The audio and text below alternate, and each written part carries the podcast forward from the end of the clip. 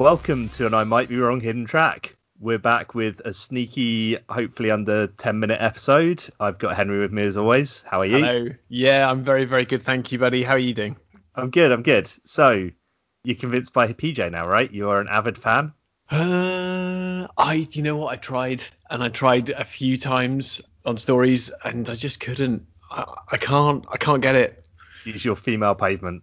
She's my female. Pa- exactly. At least, you, at least you tried. I think that's the most important thing. Like, you're not gonna get on with every artist, so. Yeah, I had to go and and just to check, you you still are a fan of PJ, right? Oh, massive. One of your friends commented on the Facebook page backing me up on this, although Neil seems to have weighed in on your side. But he's an idiot. What does he know? I'm not going to go up against Ben in a fight. If he says PJ rocks, PJ rocks. We'll leave it there. Excellent. So, hidden track, new band. Who have you got for us? Uh, I have a, a very, very hidden artist from Canada called Jordan Klassen, who is so hidden that it, there's I can't really find out much about him, which makes a whole podcast episode on him quite difficult. Brilliant. He's uh, he, he doesn't have a Wikipedia page. He's been around for quite a while, um, nearly 10 years or so. So he's been recording, but he's got a new album out called Tell Me What to Do. And I don't really know how I found him.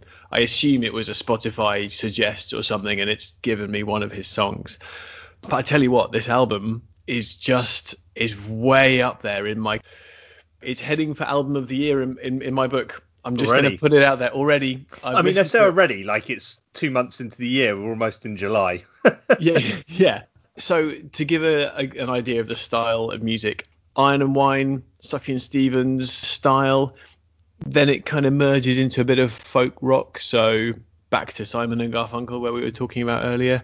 It's got violins, it's got pianos, it's kind of really nice folk rock. I have a I have a sneaking suspicion he'll go the way of Josh Radin. Do you remember him? Was it Scrubs or Garden State? Scrubs. It was Scrubs because it was the moment when Dr. Cox finds out that he's not at his son's birthday party. He's actually at his best friend's funeral. That moment, Winter. yeah. Just unbelievable, unbelievable moment in Scrubs that. And apparently that was because Zach Braff and Josh Radin were mates. And Zach Braff promised that he'd get a Josh Radin track into Scrubs just as soon as he was able to persuade them, and that was the track. Good fact. And it's an amazing track. But he kind of disappeared off without a trace and he makes beautiful, gentle music. And this guy's the same. I- I don't know what the future holds for him. The album itself has actually a load of good tracks. It really is, it does stand up. The second track on there, Ministry of Doubt, is probably the one that'll just grab you and start pulling you in. Because the first track's about a minute and 40 seconds long and it drifts by. But from the Ministry of Doubt song onwards, yeah, I'm still understanding the album, but I reckon towards the end of the year that this might still be up there. That's my hidden track. Very good. Do you have a second track for me to put on the playlist? Yeah, I do, but this gets a little bit more difficult because the rest of the album is just so good. I would say either Virtuous Circle for something a little bit less folky, or I Want to Move Into Your House, which is, I don't like the name of that song, but it is a beautiful song kind of midway through the album. So th- those two would be my recommends for the for the other tracks. But yeah, not much to say about him because there isn't much about him. He's a Radiohead fan. That's about all I know uh, from an interview I read. Um, but that's it. But definitely, definitely, I, I think he's going to be up there at the end of the year for me. Cool. Sounds like my kind of thing. Yeah, exactly. So what about you? Who have you picked? Hilariously, I also have a Canadian band. Winner. So Which- already awesome. How do we how do we manage this? Like picking bands from the same place that I I almost never talk about Canadian bands. Anyway, these are a bunch called Holy Fuck who I messaged you with them a couple of weeks ago with this album. um, and you responded with yes, love them. They're not exactly new, but they're not exactly prolific either. They were formed in 2004 in Toronto.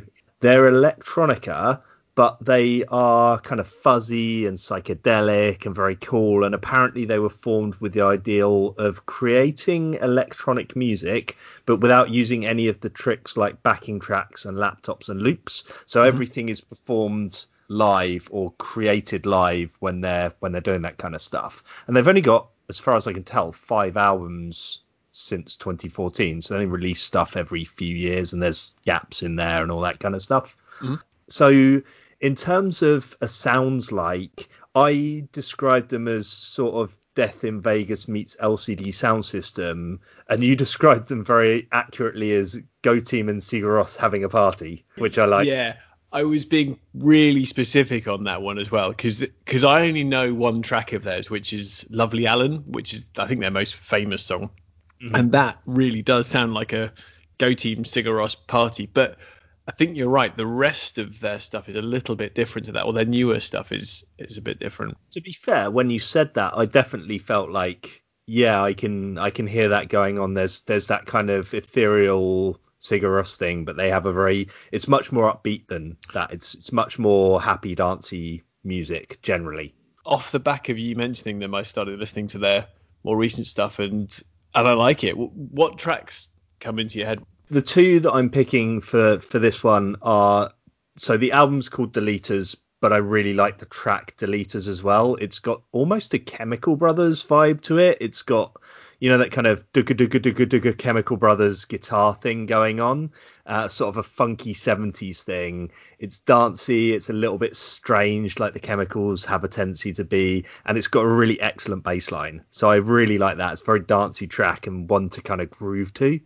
And then the other one is Near Mint, which is another groove laden effort. It's a bit more chilled. It's more of a kind of summer sun track. So perfect for days like today and tomorrow and the rest of eternity while we're not allowed to leave the house. Yeah, uh, f- for those of you that aren't in the UK yet, we're currently going through a very, very long dry spell, quite literally for some people, and Right. it's just blue skies, and I think it's forecast to do that for ages. So this is the kind of time when you need tracks like Near Mint. I will be listening to this tomorrow in the garden while I edit with a beer. So that is the perfect weather for, for this kind of stuff. So go and listen to it. You'll enjoy it. Fantastic. Good. I am going to listen again. Excellent. All right. Thanks for joining us. You can find us as always on Instagram, Facebook, Twitter. I might be wrong. UK is the easiest thing to search for. Come and chat to us. We love to hear from you guys. Tell us some new music that you've been listening to. Thanks, Henry. It's been fun again. Thanks, buddy. It's been good.